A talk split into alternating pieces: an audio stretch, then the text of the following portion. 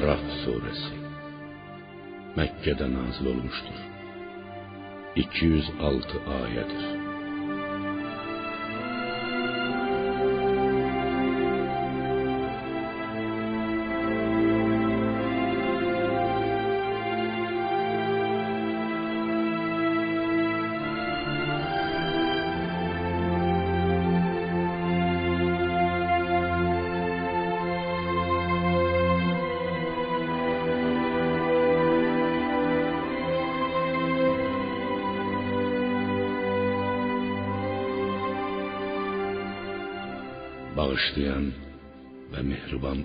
Allah'ın adıyla.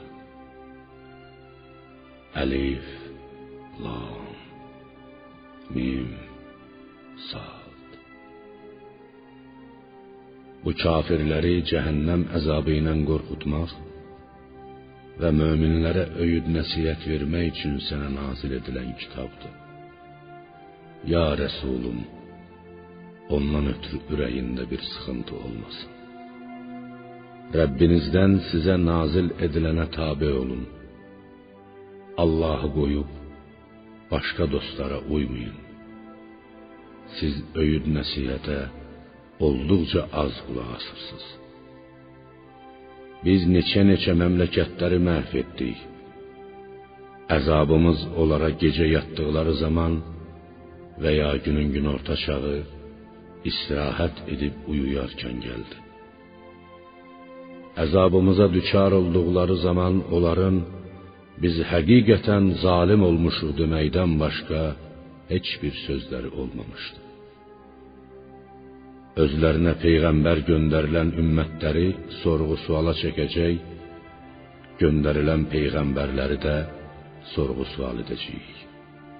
Sonra da onlara nə etdiklərini bildiyimiz üçün hamısını bir-bir söyləyəcəyik. Axı biz qaib deyildik. Onların yanındaydıq. Qiyamət günü əməllərin tərəzidə çəkilməsi haqqdır. Tərəziləri ağır gələnlər, yaxşı əməlləri pis əməllərindən çox olanlar nicat tapanlardır.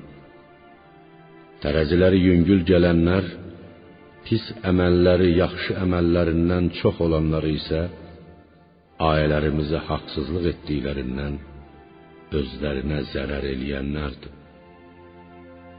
Sizi yer üzündə yerləşdirdik və orada sizin üçün dolanacaq vasitələri yaratdıq. Siz isə olduqca az şükr edənlərsiz. Sizi babanız Adəmi yaratdıq. Sonra sizə surət verdik və mələklərə Adəmə səcdə edin dedik. İblisdən başqa hamısı səcdə etdi. O səcdə edənlərdən olmadı. Allah iblisə mən sənə əmr edəndə sənə səcdə etməyə nə mane oldu deyə buyurdu. İblis mən ondan daha üstünəm. Çünki sən məni oddan, onu isə palçıqdan yaratdın. Allah buyurdu. Oradan aşağı in. Orada sənə Allahın əmrinə təkəbbür göstərmək yaramaz. Oradan çıx, çünki sən alçaqlardansan. İblis dedi: Mənə qiyamətə qədər möhlət ver.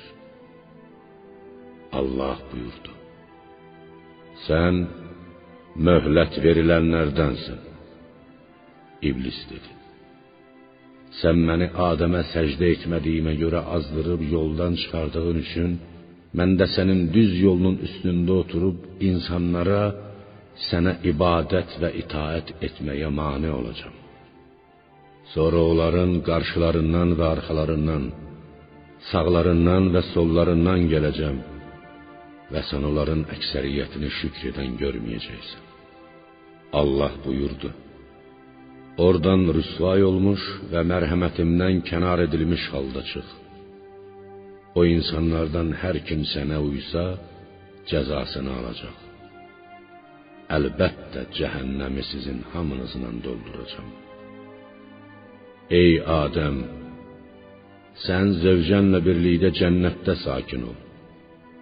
Hər ikiniz istədiyiniz yerdən cənnət meyvələrini dərib yeyin. Ancaq bu ağaca yaxınlaşmayın. Yoxsa özünüzə zülm edənlərdən olarsınız.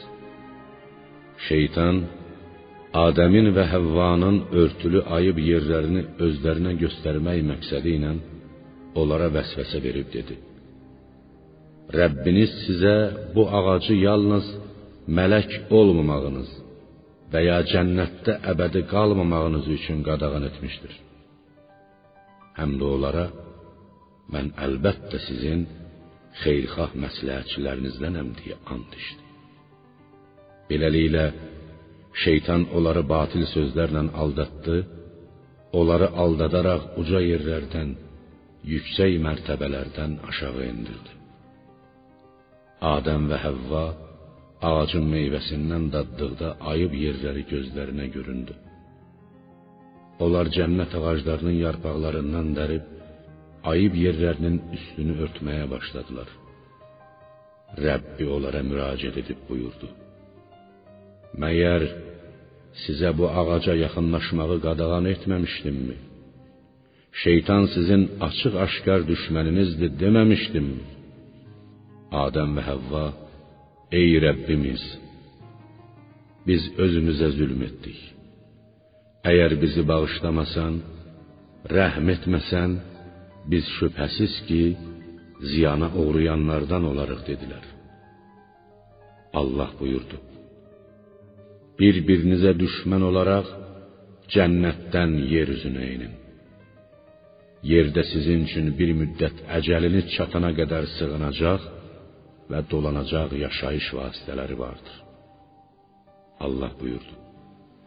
Orada yaşayacaq, orada öləcək və oradan dirilib çıxarılacaqsınız.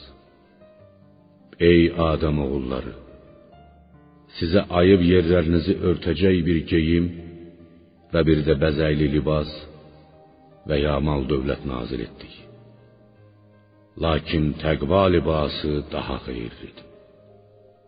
Bu Allahın ayələrindəndir ki, bəlkə onunla öyüd nəsihətə qulaq asasınız.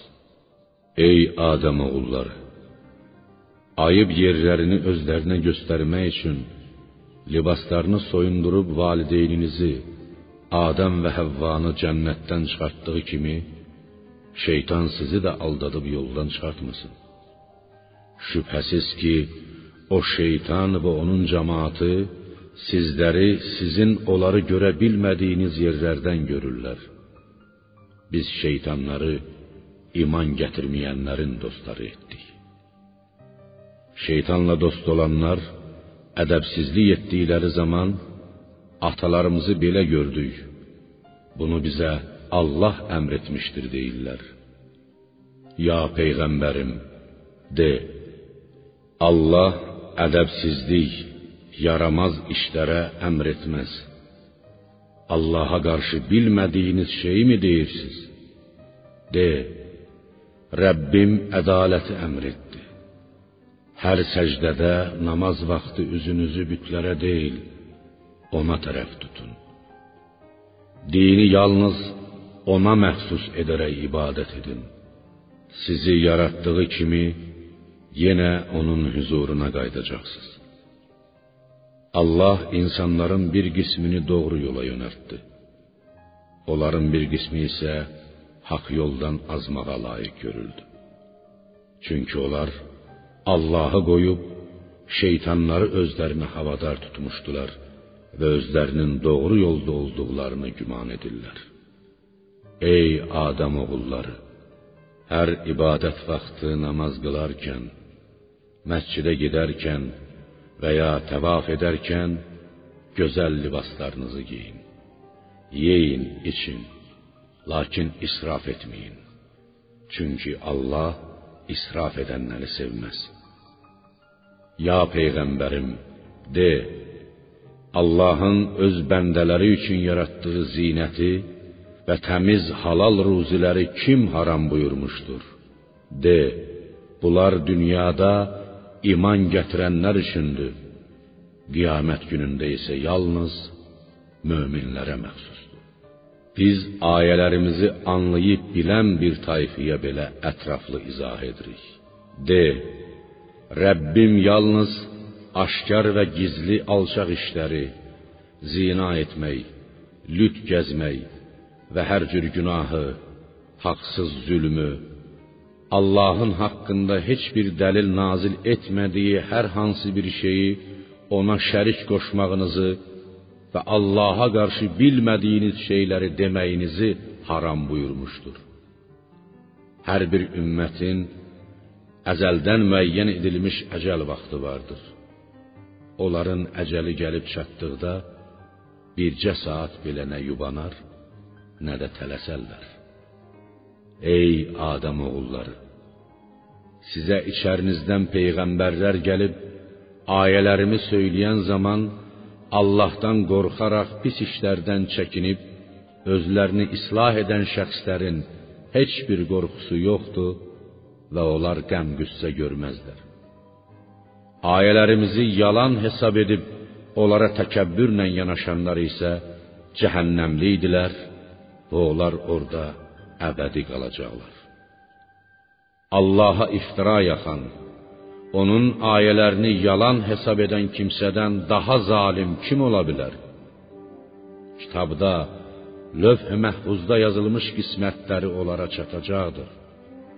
Nəhayət, elçilərimiz, göndərdiyimiz mələklər canlarını almaq üçün yanlarına gəldikdə, Allahdan başqa ibadət etdiyiniz bütləriniz hardadır deyincə, onlar bizi qoyub qaçdılar deyə cavab verəcək və öz əleyhlərinə kafir olduqlarına şahidlik edəcəklər.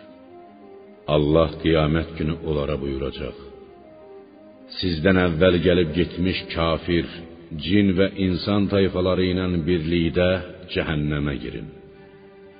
Hər tayfa girdikcə özündən əvvəlki dindaşına və tayfadaşına onu doğru yoldan azdırdığı üçün lənət oxuyacaq.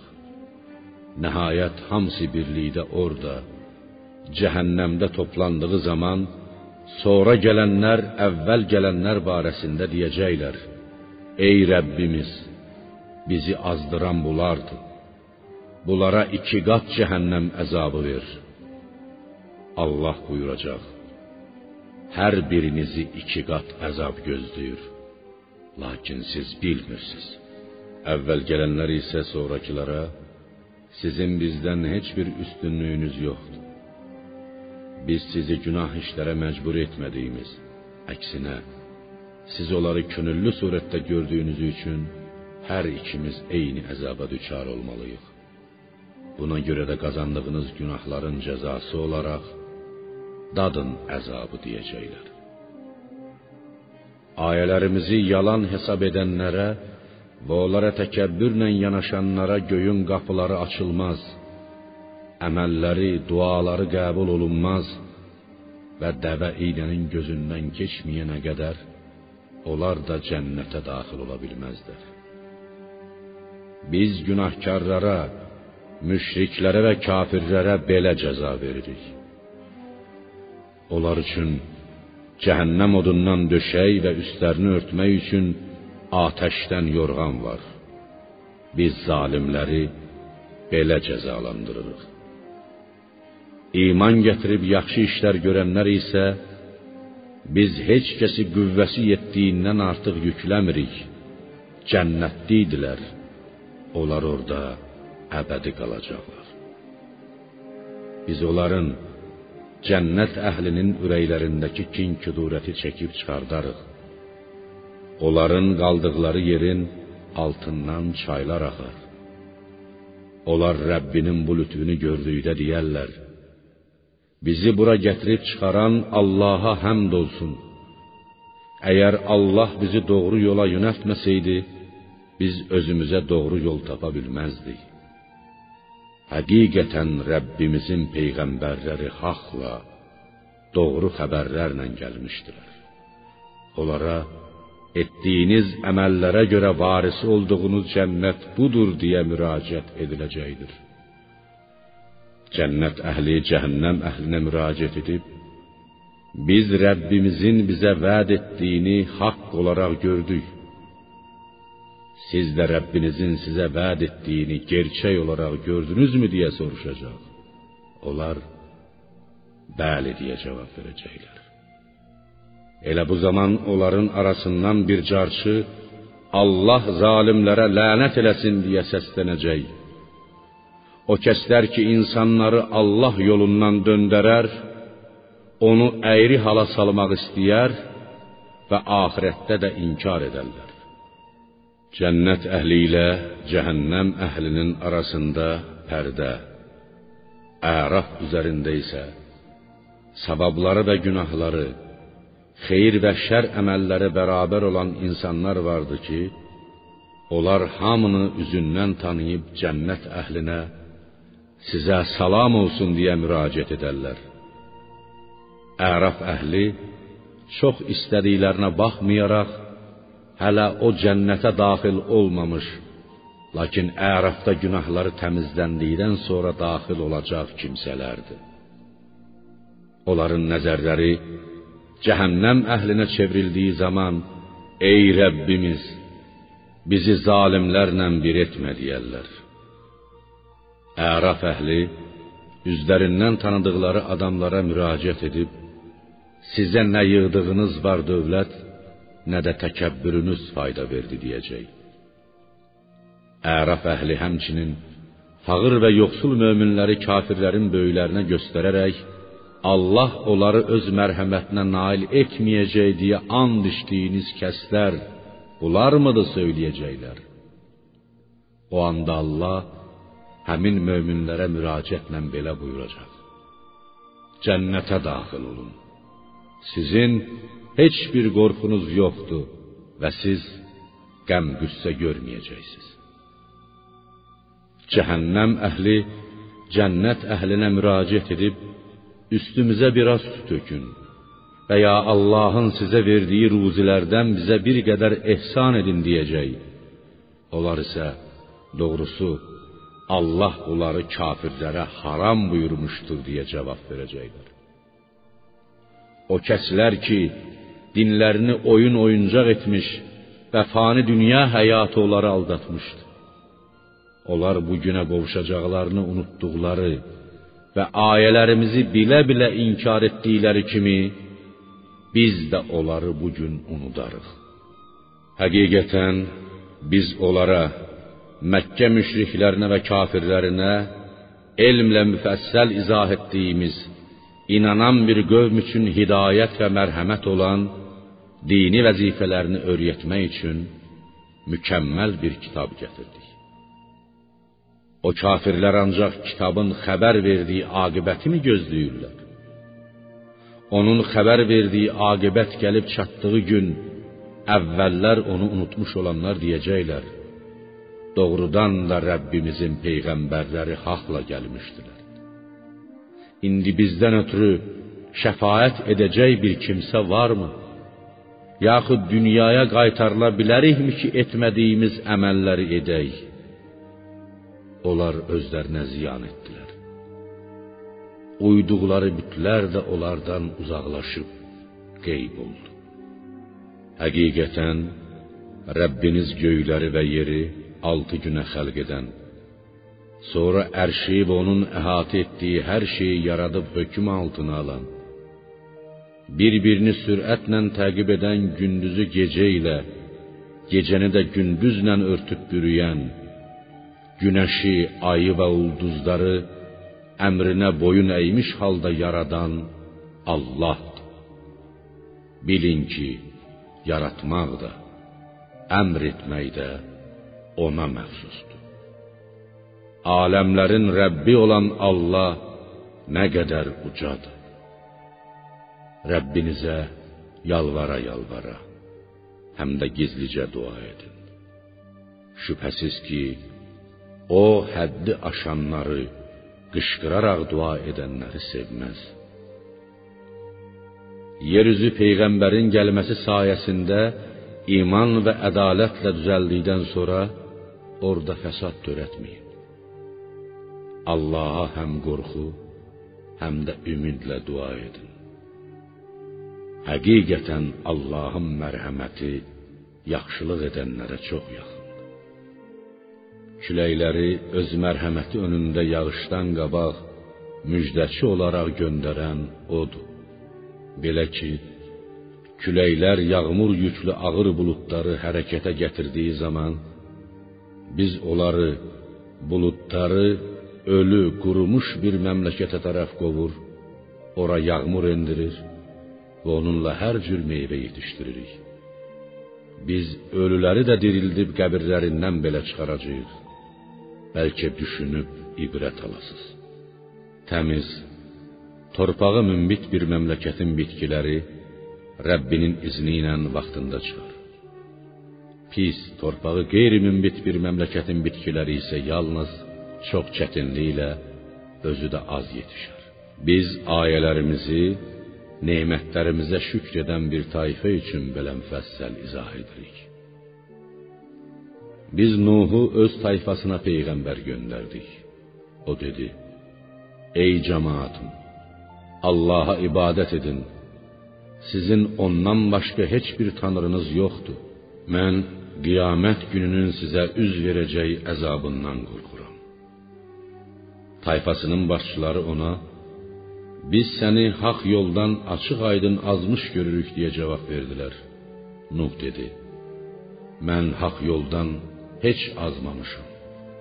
Lakin mən aləmlərin Rəbbi tərəfindən göndərilmiş bir peyğəmbərəm. Mən sizə Rəbbimin əmrlərini təbliğ edir və öyüd nəsihət verirəm. Allahdan gələn vəhy ilə sizin bilmədiklərinizi bilirəm. Yoxsa sizi Allahın əzabı ilə qorxutmaq, sizin də qorxmanız və bunun nəticəsində rəhm oluna bilinməniz üçün içərinizdən olan bir adam vasitəsilə Rəbbinizdən sizə xəbərdarlıq gəlməsinə təəccüb edirsiniz. Buna görə onlar Nuhu yalançı hesab etdilər. Biz də onu və onunla bərabər gəmidə olanları xilas etdik. Ailələrimizi təksib edənləri isə tufan vaxtı suda batırdıq. Onlar həqiqətən kör bir cemaat idilər. Ad tayfasına da qardaşları Hudu peyğəmbər göndərdik. O dedi: Ey cemaatım, Allah'a ibadət edin. Sizin ondan başqa heç bir tanrınız yoxdur. Məyər Allahın əzabından qorxmursuz? Hud tayfasının kafir başçıları ona: Biz səni səfehlik içində görür və yalançılardan biri hesab edirik deyə cavab verdilər. Hud dedi: Ey cemaatım, mən heç də səfeh deyiləm. Lakin mən aləmlərin Rəbbi tərəfindən göndərilmiş bir peyğəmbərəm. Mən sizə Rəbbimin əmrlərini təbliğ edirəm. Mən sizə doğru məsləhət verənəm. Yoxsa sizi Allahın əzabı ilə qorxutmaq, xəbərdar etmək üçün içərinizdən olan bir adam vasitəsilə Rəbbinizdən sizə bir xəbərdarlıq gəlməsinə təəccüb edirsiniz. Xatırlayın ki, Allah sizi Nuh tayfasından sonra onun yerinə gətirdi. Sizi xilqətcə onlardan daha qüvvətli, üstün etdi. Allahın nemətlərini yada salın ki, bəlkə nicat tapasınız. Hud tayfasının kafirləri dedilər: Sən bizə yalnız Allah'a ibadət etməyimiz və atalarımızın tapındıqları bütlərdən əl çəkməyimiz üçünmü gəldin? Əgər doğru danışanlardansansa, bizi qorxutduğun, bizi təhdid etdiyin əzabı bir gətir görək. Hud onlara belə dedi: Artıq Rəbbinizdən sizə bir əzab və qəzəb gəlməsi vacib oldu. Sizin və atalarınızın özlərindən uydurub verdiyi adlar, bütlər barəsində mənimlə mübahisəmi edirsiniz? Halbuki Allah onlara ibadət edilməsi barədə heç bir dəlil endirməmişdir. Allahın əzabının gəlməsini gözləyin. Doğrusu, mən də sizinlə bərabər gözləyənlərdənəm. Beləliklə, Hudu və onunla birlikdə olanları, iman gətirənləri öz mərhəmətimizlə əzabdan xilas etdik. Ayələrimizi yalan hesab edib iman gətirməyənlərin isə kökünü kəsdik. Səmud tayfasına da qardaşları Salihi peyğəmbər göndərdik. O dedi: Ey cemaatım, Allah'a ibadət edin. Sizin ondan başqa heç bir tanrınız yoxdur. Rəbbinizdən sizə açıq aydın bir dəlil gəldi. Allahın bu dişi dəvəsi sizin üçün peyğəmbərliyimi təsdiq edən bir möcüzədir. Buraxın Allahın torpağında otlasın. Ona pislik etməyin, yoxsa çox şiddətli bir əzaba düçar olarsınız. Allahın sizi Ad tayfasından sonra onun yerinə gətirdiyi, düzlərində qəsrlər tikdiyiniz, dağlarını yonub evlər düzəltdiyiniz yer üzündə yerləşdiyi vaxtı xatırlayın. Allahın nemətlərini yada salın. Yer üzündə dolaşıb fitnə fəsad törətməyin. Salih tayfasının iman gətirməyi özlərinə sığışdırmayan başçıları içərilərindən iman gətirən əlsiz ayaqsız yoxsullara üst tutub siz Salihin doğrudan da Rəbbi tərəfindən göndərilmiş bir peyğəmbər olduğunu bilirsinizmi deyə soruşdular. Onlar bəli biz onunla göndərilən hər bir şeyə, bütün dini hökmlərə inanırıq deyə cavab verdilər. İman gətirməyi özlərinə ar bilənlər sizin inandığınıza biz inanmırıq dedilər. Sonra o dəvəni tutub kəsdilər və bununla da Rəbbinin əmrini saymaz yana pozub istehza ilə ey Salih Əgər sən həqiqi peyğəmbərlərdənsənsə, bizi qorxutduğun əzabı gətir, görək dedilər. Buna görə də onları dəhşətli bir sarsıntı bürüdü. Onlar öz evlərində diz üstə düşüb qaldılar. Salih onlardan üz döndərib belə dedi: Ey cemaatım, mən sizə Rəbbimin əmrini təbliğ etdim və sizə öyüd nəsihət verdim. Lakin siz öyüd nəsihət verənləri sevmirsiniz. Lutu da peyğəmbər göndərdik. Bir zaman öz tayfasına demişdi: Sizdən əvvəl bəşər əhlindən heç kəsin etmədiyi həyasızlığı, kişilər arasında olan cinsi əlaqəni siz mi edəcəksiniz? Siz qadınları atıb şəhvətlə kişilərin üstünə gəlirsiniz. Siz doğrudan da həddi aşmış bir tayfasız. Lut tayfasının bu sözə cavabı istehza onları, Lutu və ona tabe olanları məmləkətinizdən çıxarın. Çünki onlar həddindən ziyadə təmiz, bu cür işlərlə məşğul olmayan adamlardır deməkdən başqa bir şey olmamışdı. Biz Lutu və ailəsini, həmçinin ona iman gətirənləri xilas etdik. Yalnız övrəti Vailə öz gizli küfrü səbəbilə həlak oldu. Onların üstünə atəşdən yoğrulmuş əzab yağışı yağdırdıq. Bir gör, Allaha asi olan, peyğəmbərləri inkar edən günahkarların axırı necə oldu? Mədiyən tayfasına da qardaşları Şüeybi peyğəmbər göndərdik. Şüeyb onlara belə dedi: Ey cemaatım, Allah'a ibadət edin. Sizin ondan başqa heç bir tanrınız yoxdur. Artıq sizə Rəbbinizdən aşkar bir dəlil gəldi. Ölçüdə və tərəzidə düz olun. Adamların mallarının dəyərini və ya onların haqqını azaltmayın.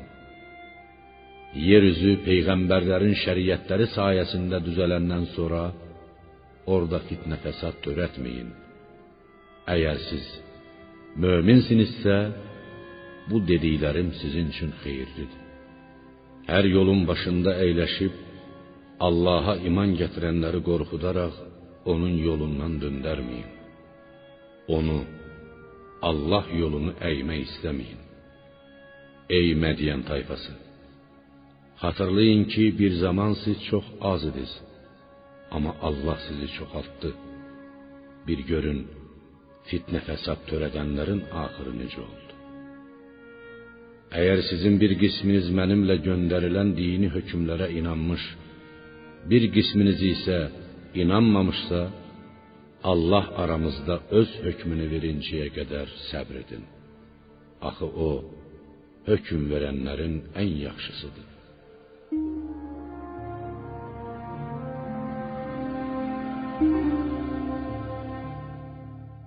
Şüeyb tayfasının iman gətirməyi özlərinə sığışdırmayan əyanları, ey Şüeyb, ya səni və səninlə birlikdə iman gətirənləri məmləkətimizdən mütləq qovacağıq, ya da siz bizim dinimizə dönəcəksiniz dedilər. Şüeyb belə cavab verdi: Dininizə nifrət etdiyim halda beləmi bizi bu işə məcbur edəcəksiniz? Allah bizi sizin batil dininizdən xilas etdikdən sonra biz sizin dininizə dönsək, Allaha qarşı yalan uydurmuş olarıq. Rəbbimiz Allah istəməsə, biz əsla sizin dininizə dönə bilmərik. Rəbbimiz elmi ilə hər şeyi ehtiva etmişdir. Biz yalnız Allaha təvəkkül etmişik. Ey Rəbbimiz, bizimlə tayfamız arasında ədalətlə hökm et.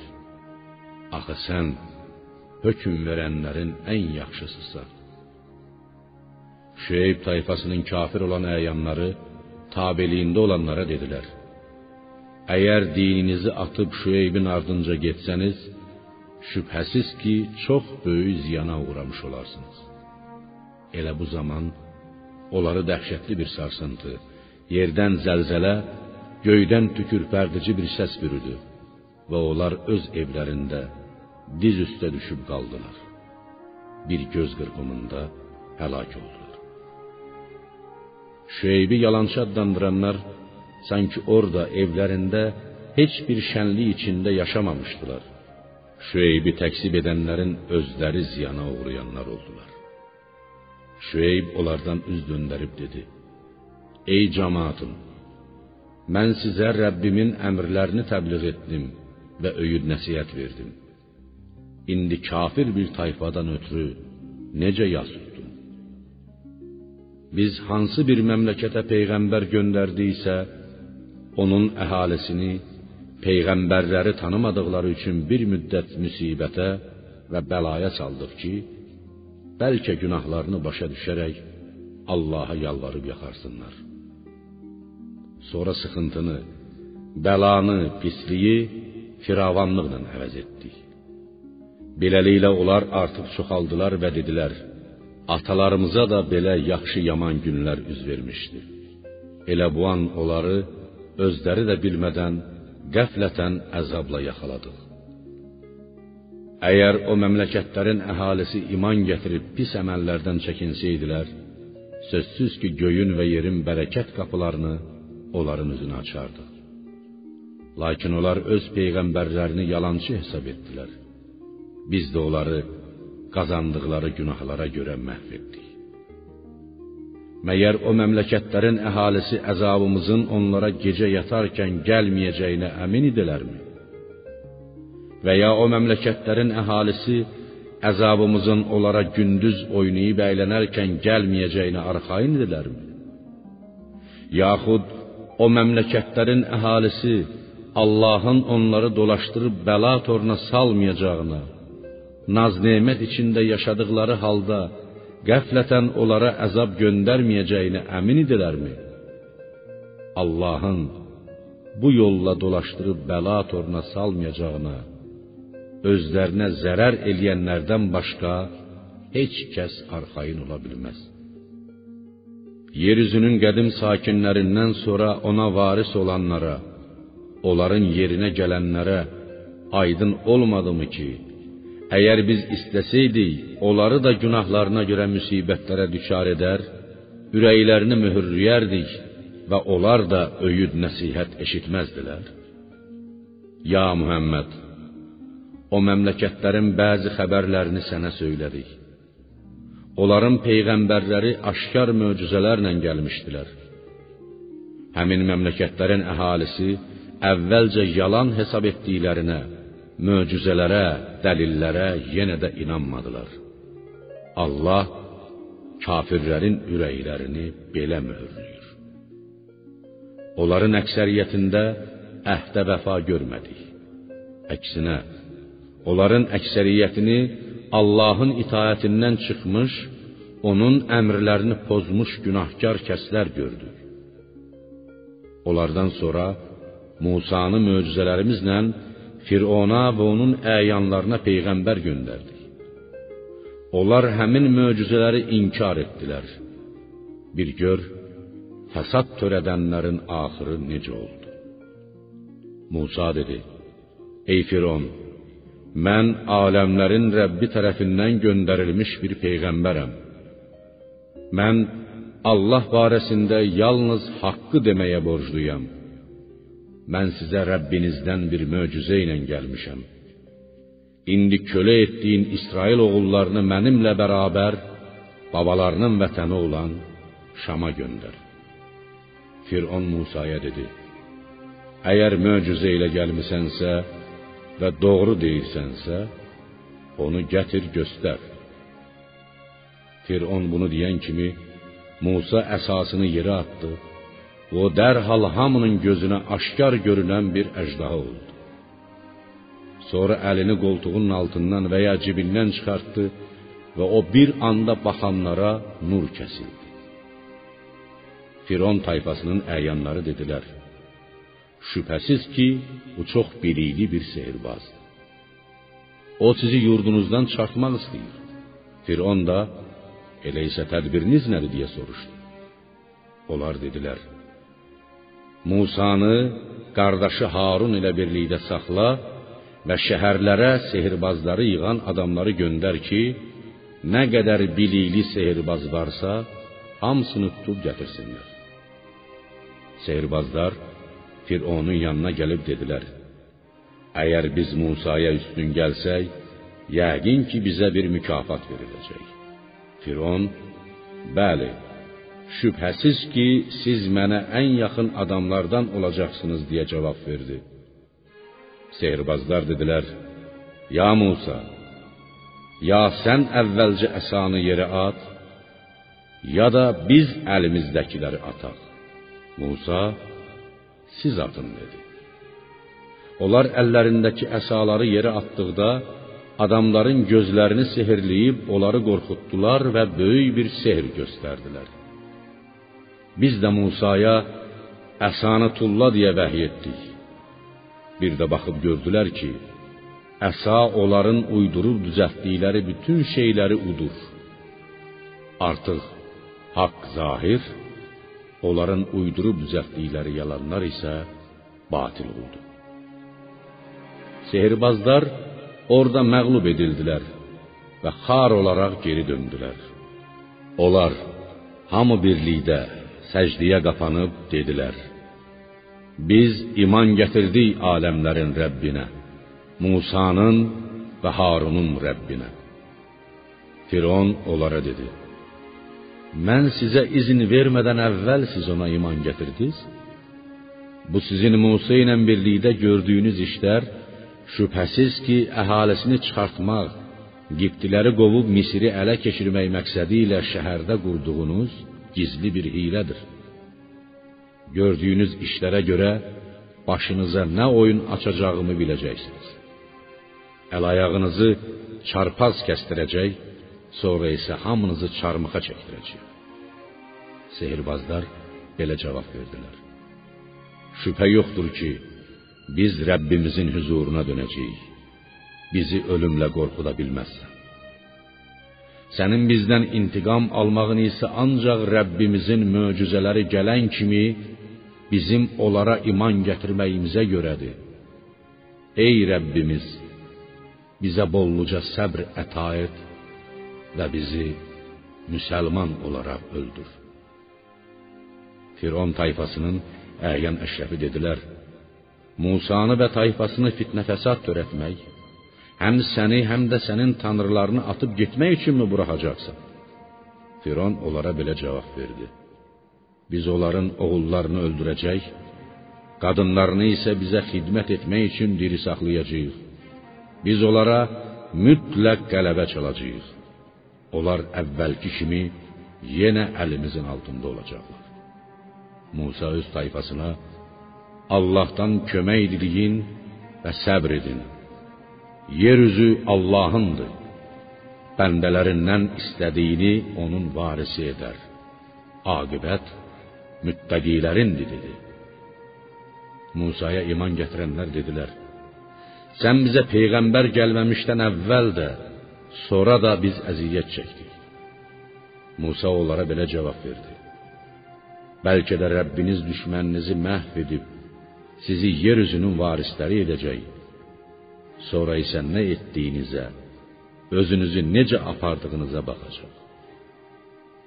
Biz Firon əhlini illərlə qıtlığa, quraqlığa və məhsul çatışmazlığına məruz qoyduq ki, bəlkə düşünüb ibrət alsınlar.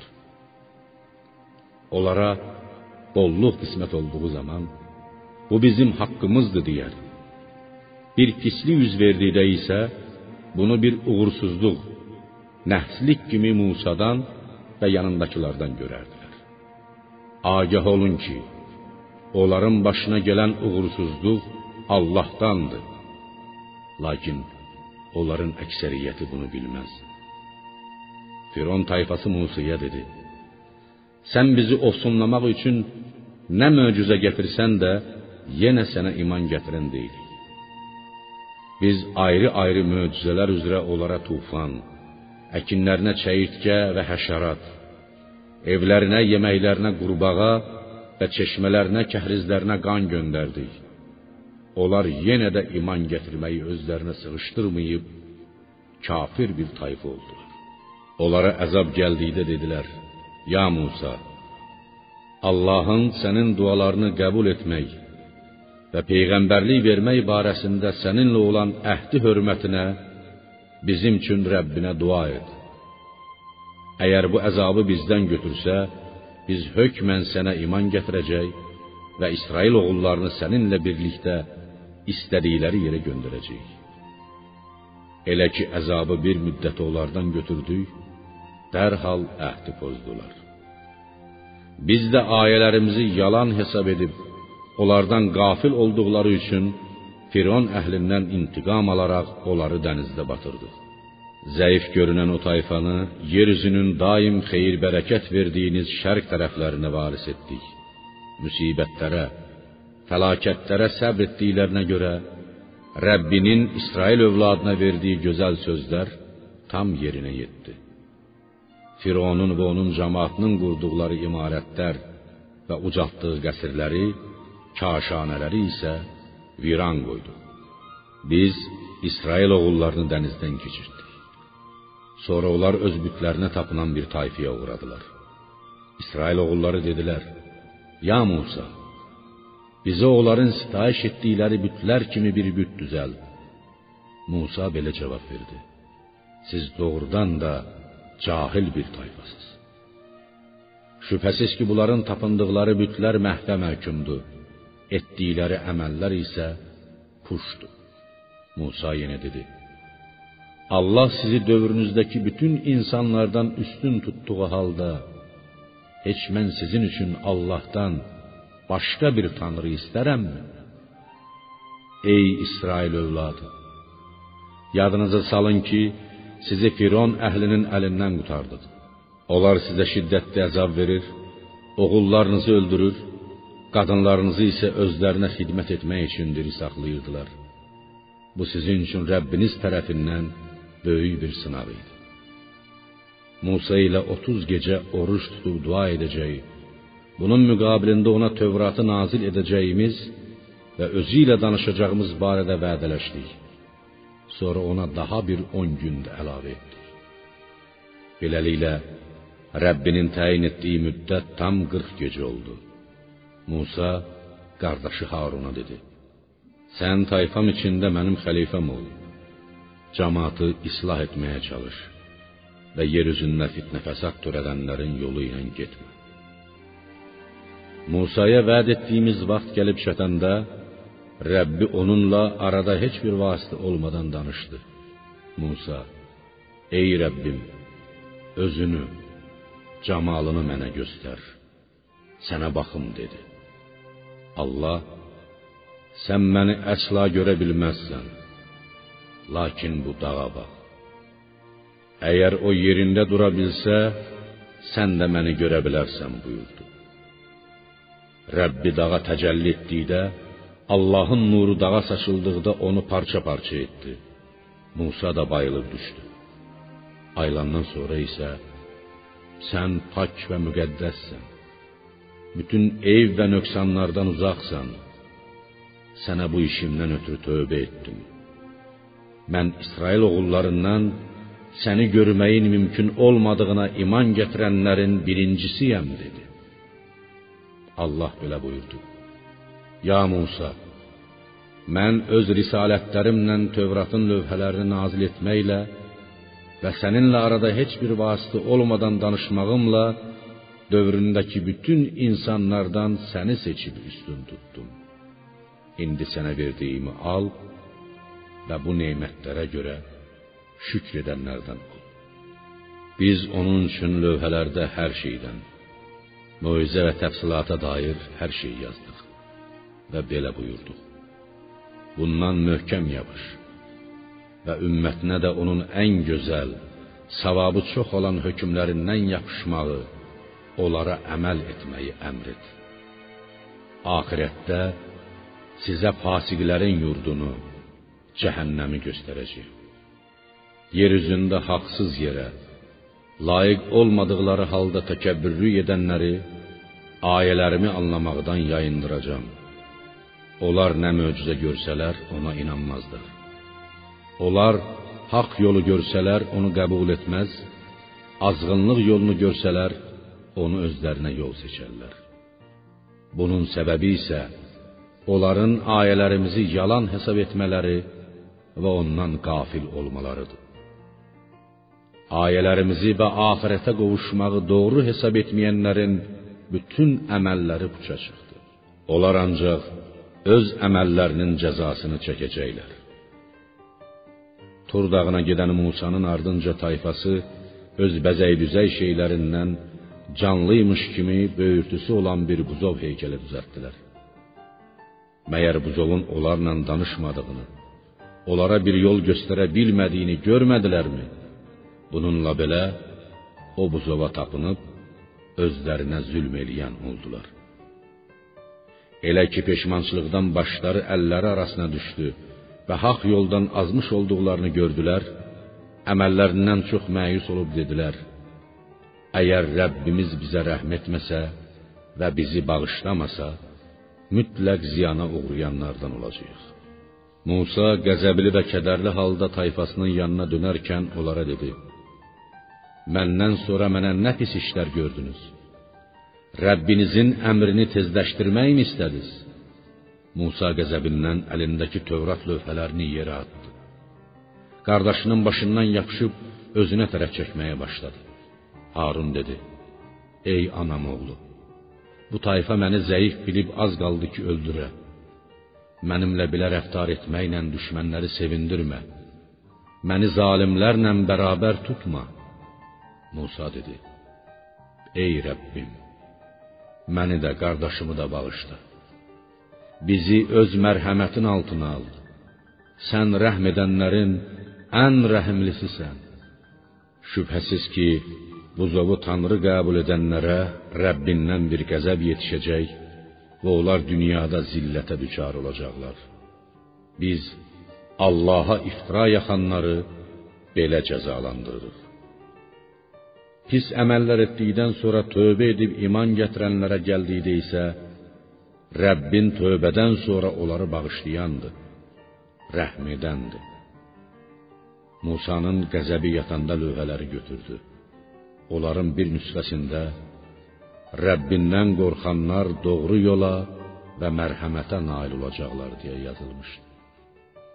Musa bizim Sina dağında təyin etdiyimiz vaxt üçün öz tayfasından 70 mötəbər adam seçmişdi. Onları sarsıntı yaxalayıb ildırım vuranda Musa dedi: "Ey Rəbbim, əgər istəsəydin bundan qabaq onları da məni də məhv edərdin. Aramızdakı səfehlərin törətdiyi günahlar üzündən bizi məhv.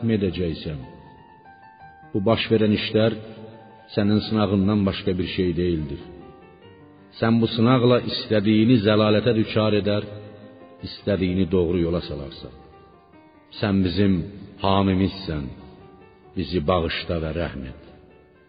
Axı sən bağışlayanların ən yaxşısısan. Bizə bu dünyada da yaxşılıq yaz. Dünyada yaxşı əməllər, axirətdə cənnət qismət elə. Biz tövbə edib bağışlanmağımızı diləyərək sənə tərəf huzuruna döndük. Allah buyurdu: İstədiyimi əzabıma düçar edərəm. Mərhəmətim hər şeyi ehtiva etmişdir. Onu Allahdan qorxub pis əməllərdən çəkinənlərə, zəkat verənlərə, ayələrimizə iman gətirənlərə yazacağam.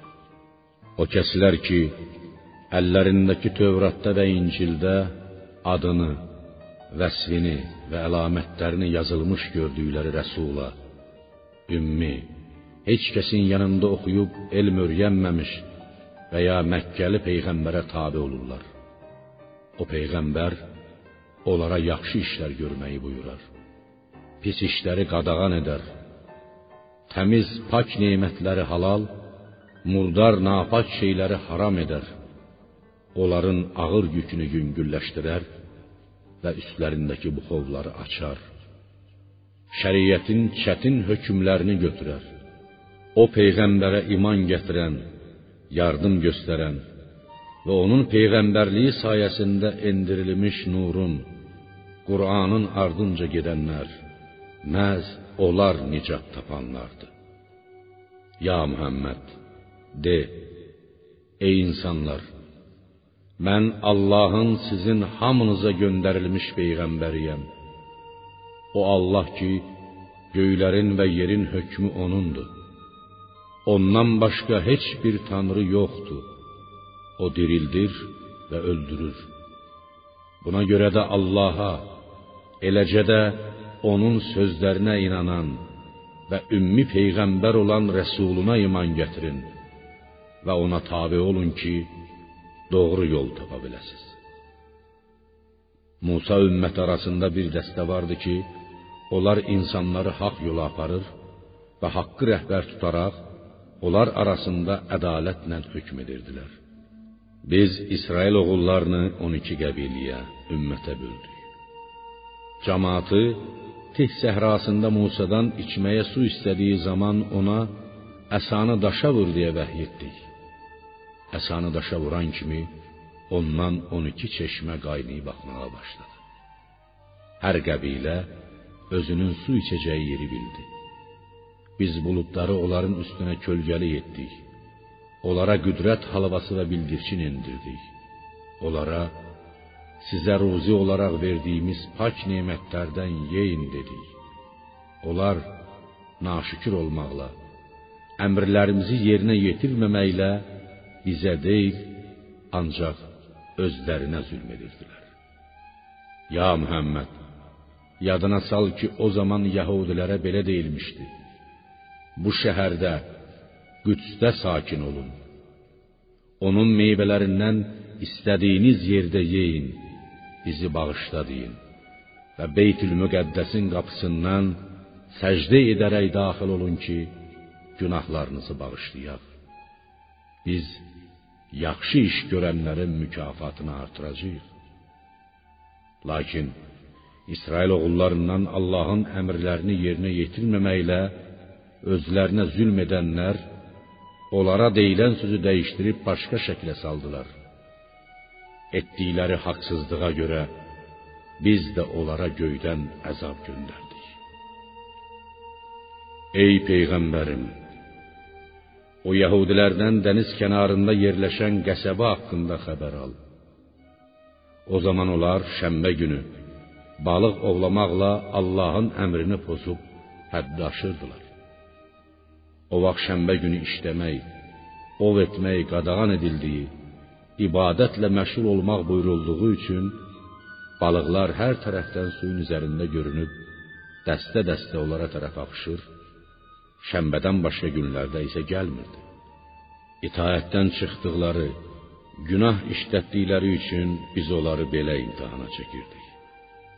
Dəniz kənarındakı qəsəbədə yaşayan İsrail oğullarından bir dəstə Allahın məhv edəcəyi və ya şiddətli əzab verəcəyi bir tayfaya nə üçün öyüd nəsihət verirsiniz dediyi zaman nəsihət verənlər onlara cavab olaraq insanları yaxşı işlərə sövq etmək, pis işlərdən çəkindirmək bizə vacib olduğundan bu Rəbbiniz qarşısında üzrxahlıq etmək üçündür. Bəlkə onlar bu öyüd nəsihətdən nəticə çıxarıb pis əməllərdən çəkinsinlər dedilər. Onlar özlərinə verilən öyüdü unutduqları zaman biz də onları pislikdən çəkindirənlərə nicat verdik. Zülm edənləri isə itaətdən çıxdıqları, günah işlətdikləri üçün şiddətli bir əzabla məhv etdik. Qadağan olunduqları işə saymazyana münasibət bəslədikləri vaxt onlara həqir meymunlar olun deyə əmr etdik. Ey Rəsulum, o zaman Rəbbin o yəhudilərə qiyamət gününədək şiddətli əzab verəcək kimsələr göndərəcəyini xəbər vermişdi. Həqiqətən Rəbbin günahkarlara tezliklə əzab verəndir. Sözsüz ki, o həm də tövbəkarları bağışlayandır, rəhm edəndir. Yəhudiləri yer üzündə ayrı-ayrı dəstələrə parçaladıq. İçərilərində əməli salih olanlar da, olmayanlar da var idi. Onları yaxşı yamanla imtahan etdik ki, bəlkə haqq yola dönsünlər. Onlardan sonra yerlərinə kitaba sahib olan xələflər keçdilər. Onlar fani dünya malını alıb deyirdilər: Biz Allah tərəfindən bağışlanacağıq. Onlara bunun misli qədər daha bir haram gəlsəydi, onu da alardılar. Məyər Allaha dair yalnız haqqı demək barədə kitabda onlardan əhd alınmamışdı. Halbuki o kitabda olanları oxuyub öyrənmişdilər. Axirət evi Allahdan qorxanlar üçün daha xeyirlidir. Məgər dərk etmirsiniz? Kitabdan möhkəm yapışanlar, vaxtlı vaxtında lazımınca namaz qılanlar bilsinlər ki, biz əməli salihlərin mükafatını zayi etmirik. Bir zaman dağı yerindən qopardıb onların başı üstünə kölgəlik kimi qaldırmışdıq. Və onlar da elə güman etmişdilər ki, dağ üstlərinə düşəcək. Onlara sizə verdiyimiz Tövratdan möhkəm yapışın. Orada olanları yada salın ki, bəlkə pis əməllərdən çəkinəsiz demişdik. Ey peyğəmbərim, xatırla ki, bir zaman Rəbbin Adəm oğullarının bellərindən gələcək nəsillərini çıxardıb onları bir-birinə şahid tutaraq mən sizin Rəbbiniz deyiləmmi soruşmuş.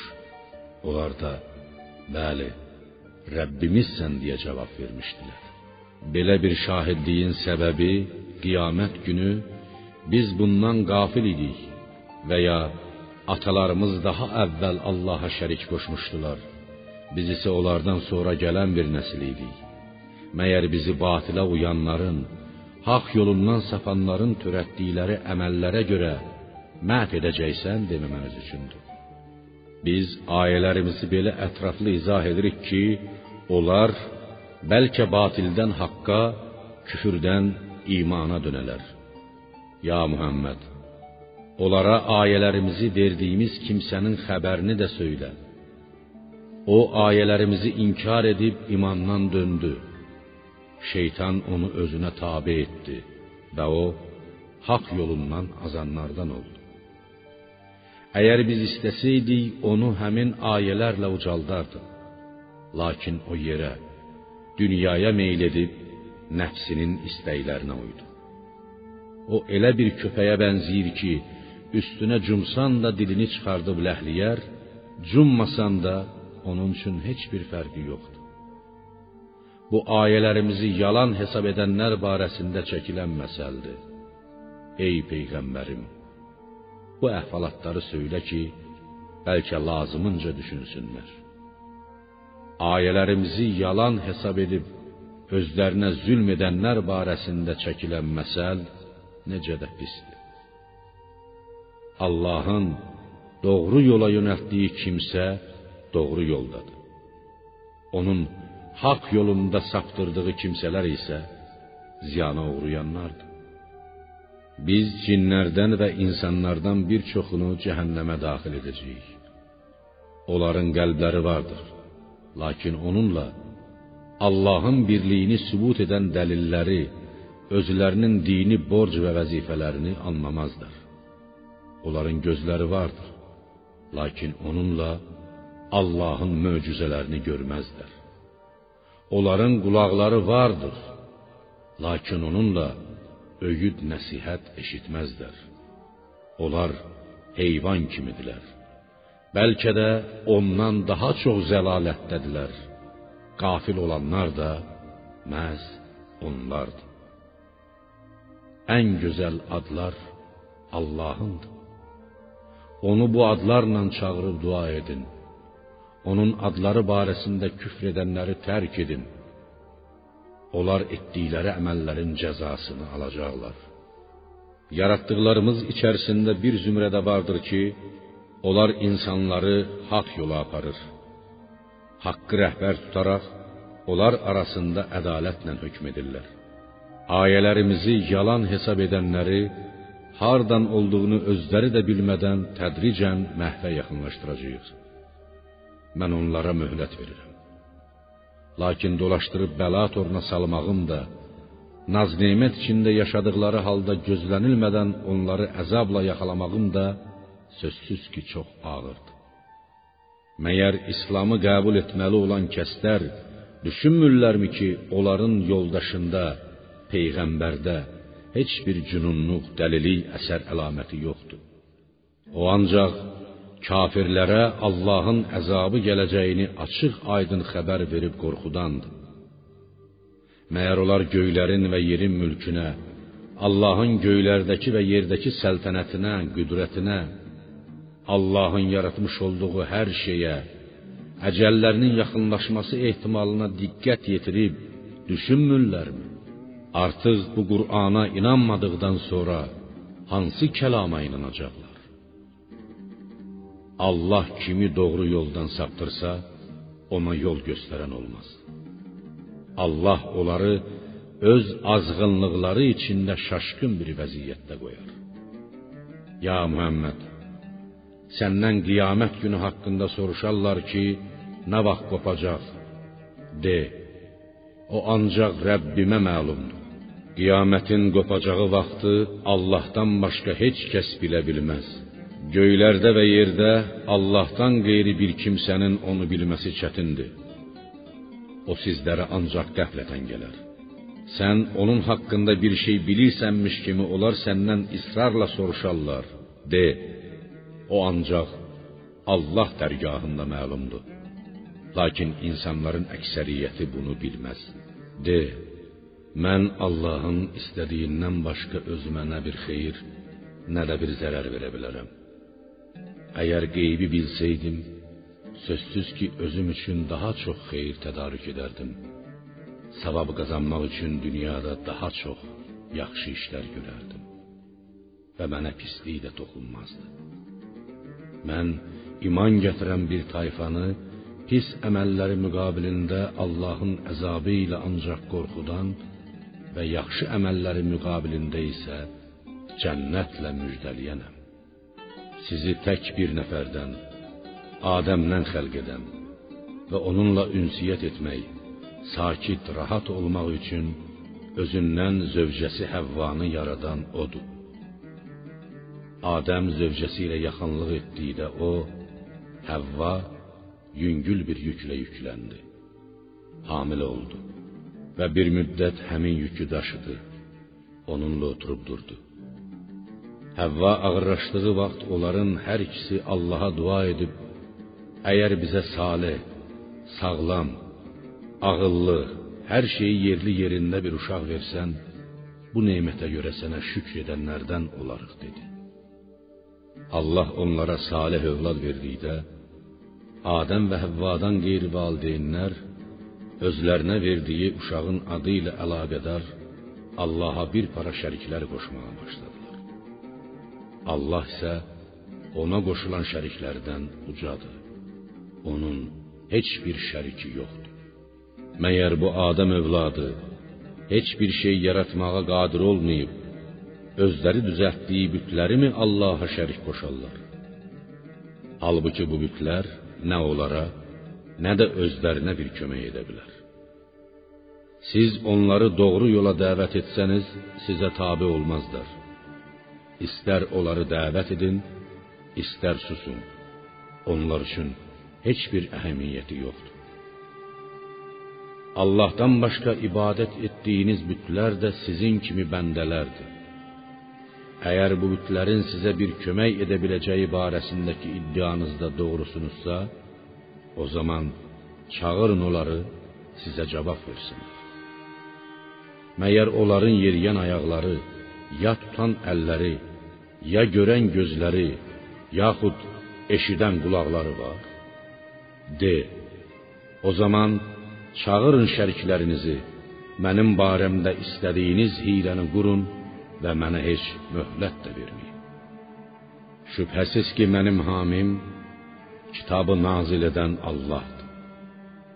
O əməli salihlərə himayədarlıq edər. Sizin ondan başqa tapandıqlarınız isə nə sizə, nə də özlərinə bir köməklik edə bilər.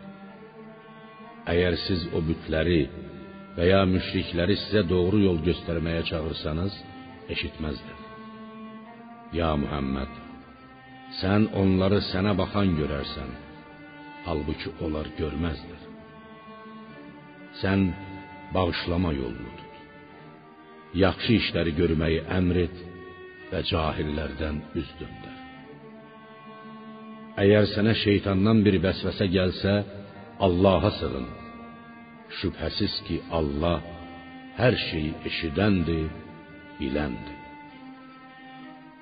Allahdan qorxanlara şeytandan bir vəsvəsə toxunduğu zaman onlar Allahın əzabını, lütfünü və mərhəmətini xatırlayıb düşünərlər və dərhal gözləri açılıb görən olarlar. Kafirlərin qardaşları olan şeytanlar öz qardaşlarını azğınlığa sürükləyər. Sonra da o kafirlər azğınlığa qurşanıb ondan əl çəkməzlər və ya şeytanların yaxalarından əl çəkməzlər. Ya peyğəmbərim, sən onlara Məkkə müşriklərinə bir ayə gətirmədiyin zaman sənə ayə nazil olmayanda Məyər sən onu öz tərəfindən uydurub düzəltməli deyildin deyə soruşarlar. De, mən ancaq Rəbbimdən mənə vəhy edilənlərə tabe oluram. Bu Qur'an Rəbbiniz tərəfindən göndərilmiş aşkar dəlillərdir. Həm də iman gətirən bir tayfa üçün hidayət və mərhəmətdir. Quran oxunan zaman onu dinləyin və susun ki, onun sayəsində sizə rəhm olunsun. Səhər axşam yalvararaq, qorxaraq, səsini qaldırmadan ürəyində Rəbbini yad et və qafillərdən olma. Rəbbinin yanında olanlar, Allaha yaxın olan mələklər ona ibadət etməyi özlərinə ar bilməzlər. Onu pak, müqəddəs tutub şəninə təriflər deyər və ancaq ona səcdiyə qapanarlar.